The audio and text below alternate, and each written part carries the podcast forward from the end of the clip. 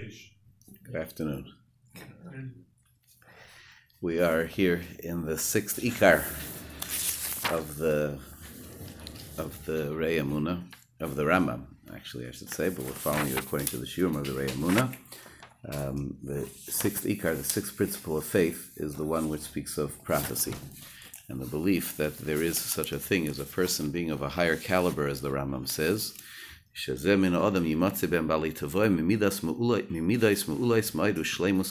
There are people who will be found uh, with a, a, a, nature and a character of, of the highest quality.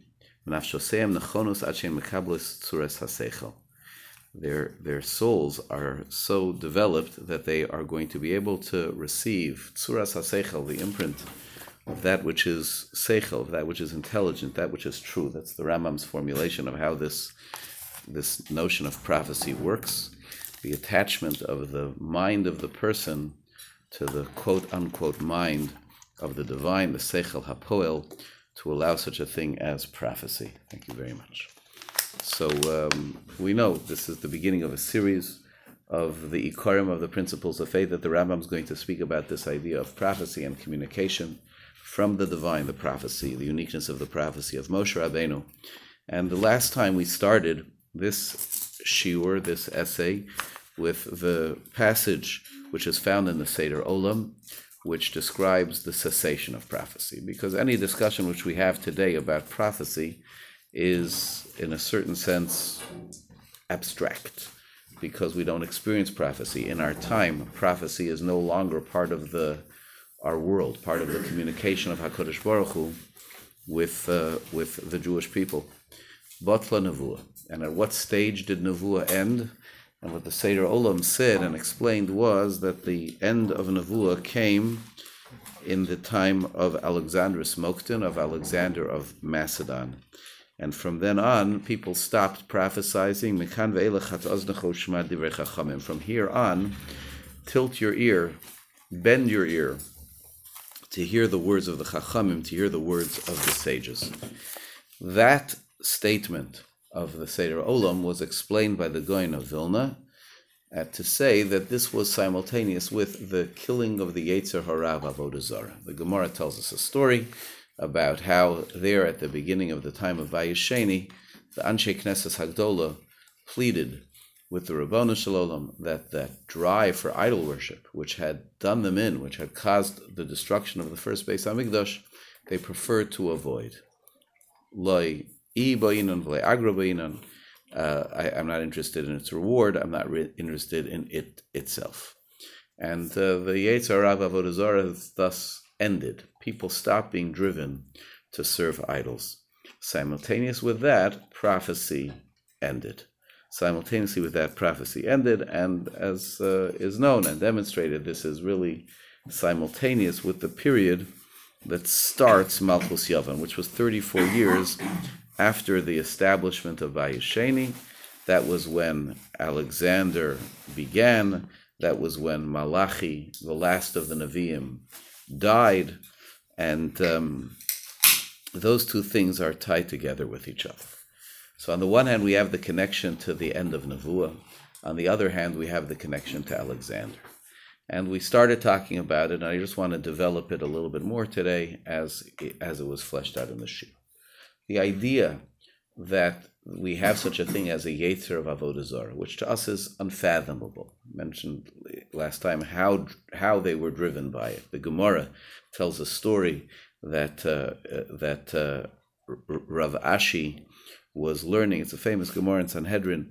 Rav Ashi was learning, and he got to the Mishnah in Perek Chelik, which says that there are three kings and four hedyotos, four regular people that don't have a Chelik Lelam Haba he ended the learning that day at that Mishnah, and he told the Chachamim, you know, come back tomorrow and we'll start discussing our friends, these people, the three kings and the four hedyotes.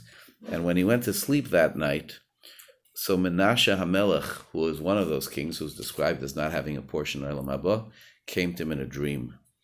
And he said, How do you call me your friend? I'm far greater than you are. And uh, and uh, Rav Ashi asked him, So tell me something, why did you serve Avodah Zarah?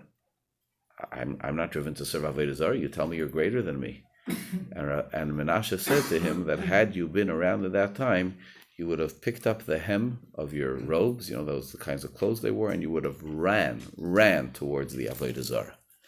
We don't understand that world from ours.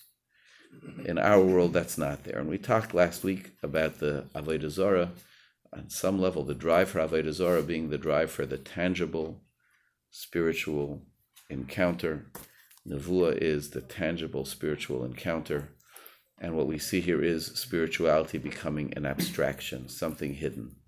And that's really, that's quote unquote the abstract of this shiur. That's the that's how we put it together, how he puts it together with the Alexander the Great coming on the scene, because that represents the Yavani, the Greeks and the Greek wisdom, where if you don't see it, it's not there. So what I want to share with you today is really some of the additional aspects, and the nakudos that Rav Moshe tried to bring out in uh, in explaining this, and he explained as follows: Any yetzer, any drive that a person has, what are they driven for? He says a person's greatest drive is the drive to feel alive, the yetzer of kiyum everyone understands that they have a survival instinct, you know, that is maybe their most p- powerful instinct that they'll always try to, to keep them. A person likes to feel alive. When a person gets a, a certain kind of a pleasure, one or the other, there's a there's a yetzer of kiyum. There's a, a, a drive of existence. The, greatest desire that exists in, in, in a person is the desire that produces existence. Being is is it. And there's of course this incredible irony that people sometimes will only feel this feel the thrill of being when they're almost not right? The thrill of the danger seeking you know the risk taking thrill. And it's because wow i almost lost it but i got it back. And sometimes as you know we only really feel the presence of something when it's almost taken away from us, uh, or when it has been taken away from us. And so this yetzer of kiyum will express itself in the in the illogical, you know, to as Rav Moshe said in his pithy way, he says, if it's not really a risk, so, so then you're getting a thrill out of fooling yourself, right? And if it is really a risk, you're going to risk existence because of your desire to feel existence. It's shtusim va'avolim, it's foolishness, but hey, it's a big business.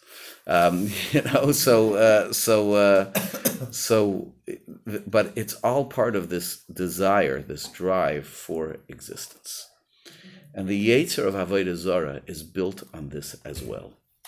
And here, he, he here he shares a very very important perspective, an important insight, which is two completely different perspectives within the world from the world the way we see it now and the world the way we saw it then.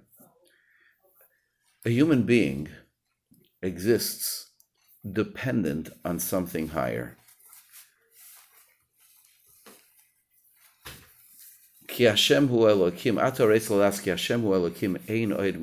There's nothing that exists without the Rabboni. Most fundamental of our Ikorim, what we talked about at the very beginning of the Ikorei Hamuna, is that no human being has any existence that's not willed upon that person from the Ribono Shel Olam himself. And if you identify the source of your existence and you realize the level, the extent of your dependence on that source of your existence, your desire for existence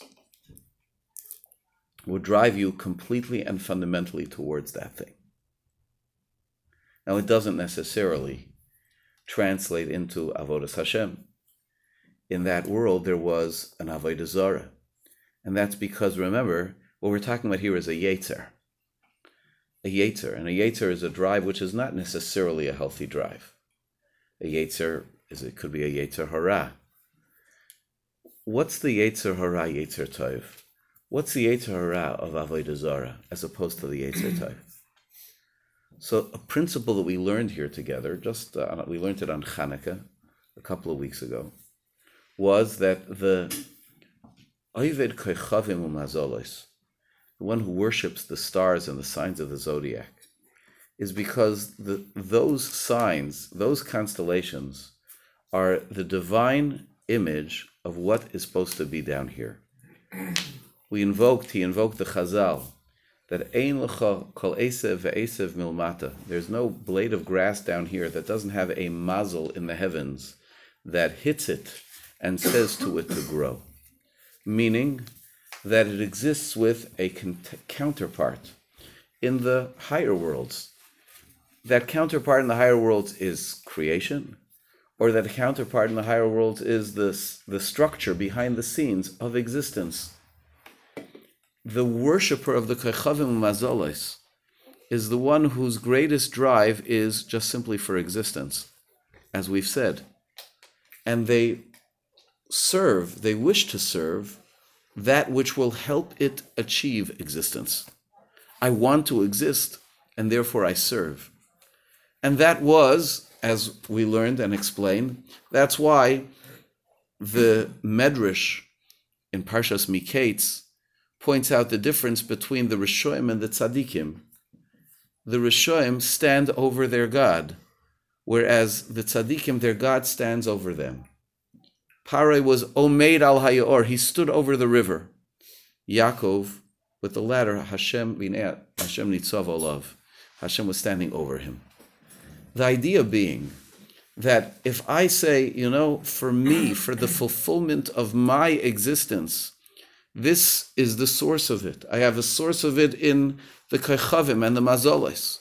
And I'm worshiping the Kaychavim and the Mazoles to the extent that it will give me existence, that it will fulfill my existence, fulfill the image of the fully grown existence that I could be.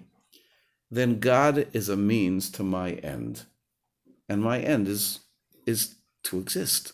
And this will help me to exist. Whereas the posture of the person who's serving HaKadosh Baruch Hu is not looking for the star, for the constellation, for the force that gives him his existence, but he's looking to give himself over to that. In a certain sense, the one wants to exist for himself and serves in order to exist for himself, and the other one exists in order to be able to serve. They exist in order to be able to serve their God stands over them instead of them standing over their standing over their God. The drive for avodah zarah is built on the understanding that we are connected to that which is above us, and therefore our only true existence can come from that which is above us. The drive to serve Hakadosh Baruch Hu recognizes, yes, we come from that which is above us, and therefore our lives should not be contained to our world down here, but we should be oriented to serve that which is bigger than us, that which is above us. The bitul, the negation of the Yetzer Avodah worked in one way, and that was to say, forget a world which is above you. When we were cognizant of the world which was above us, we served it to serve ourselves. We worshiped the Kechavim Mazalis. But now we need to shift. Hashem had to close down that box that we don't even see ourselves in a world which is above us. So for our zechus hakiyum, for our ability to exist, we just think about what's down here. And the opposite. The new Yetzer, the new drive, is not a drive to pursue Avodah Zarah, to pursue those things above us that we imagine will give us life. Instead, it is the drive for self sufficiency. Otherwise, what we know as prikas ol, the relief of any yoke, of any burden that could be above, that could be upon us. That's the shift. Precast oil, removal from ourselves of any sense of responsibility and beholdenness to anything. That's the new reality. That's the new Yetzer and says said as as he taught it, what that does is that that boxes the person into just this world, and it's a lowering of a person from being something, someone who's connected, who has its roots in a world above, instead to just a, a person down here.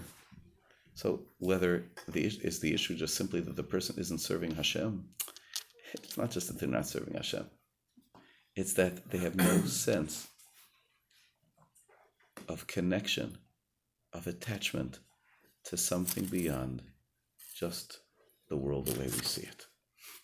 That expression of the Yavani, as the Ramban said, and says, and as he quotes, which is that hmm, the Yavani, who would tell me that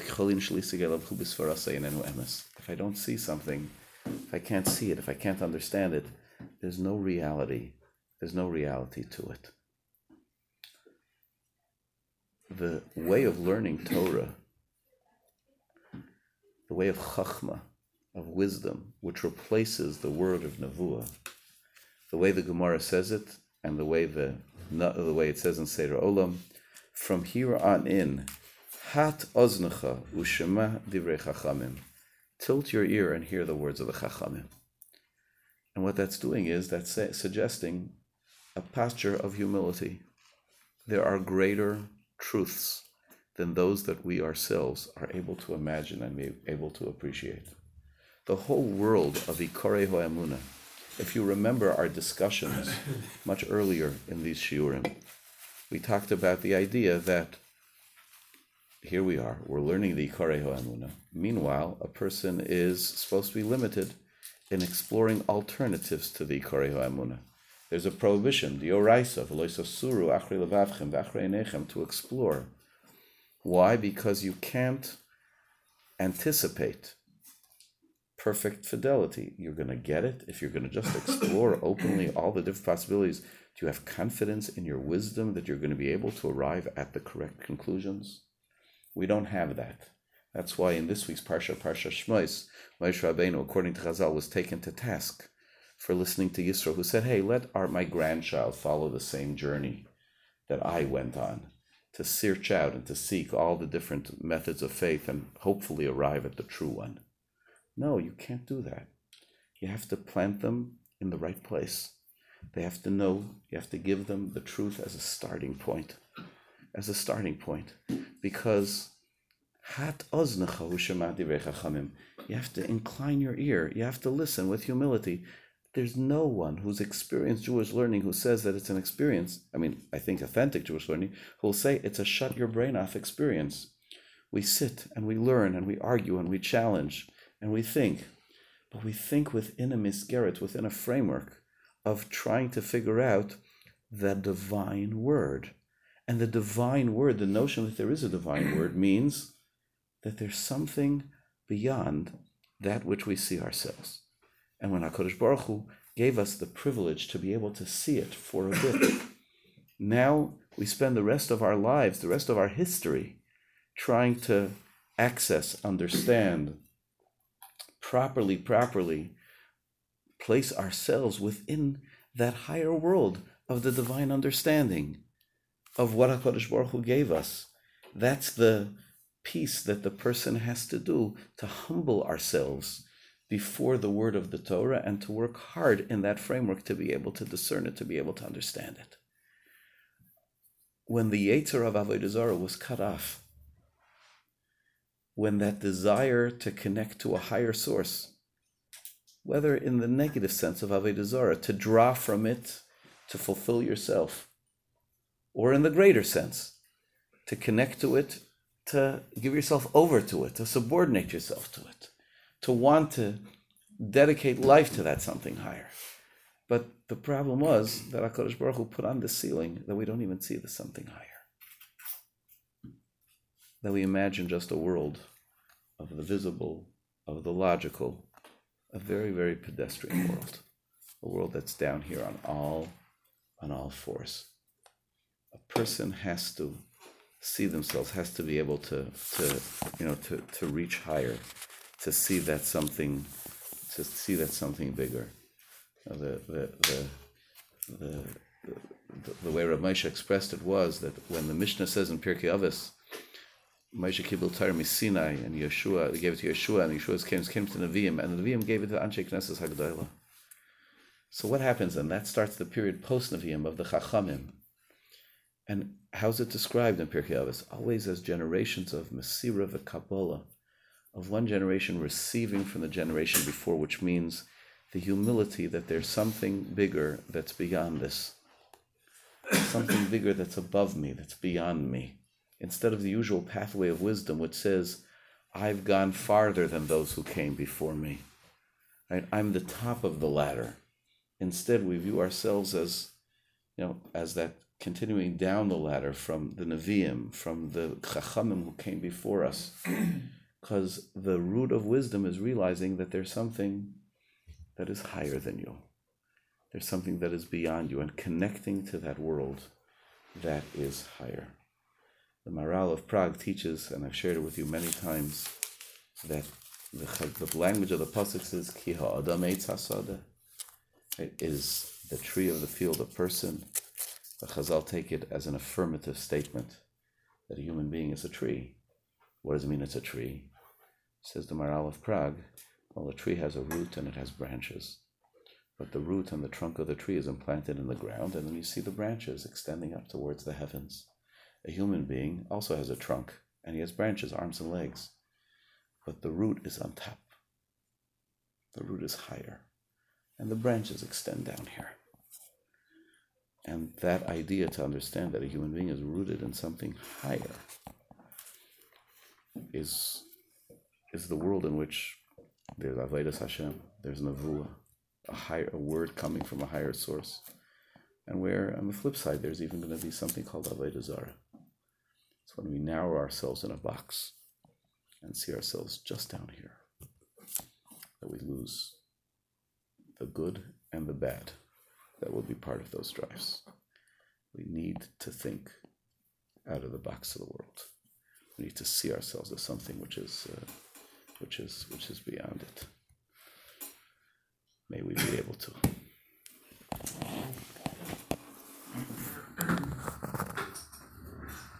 Anybody wash? Yeah. So, there's seven or? Five minutes,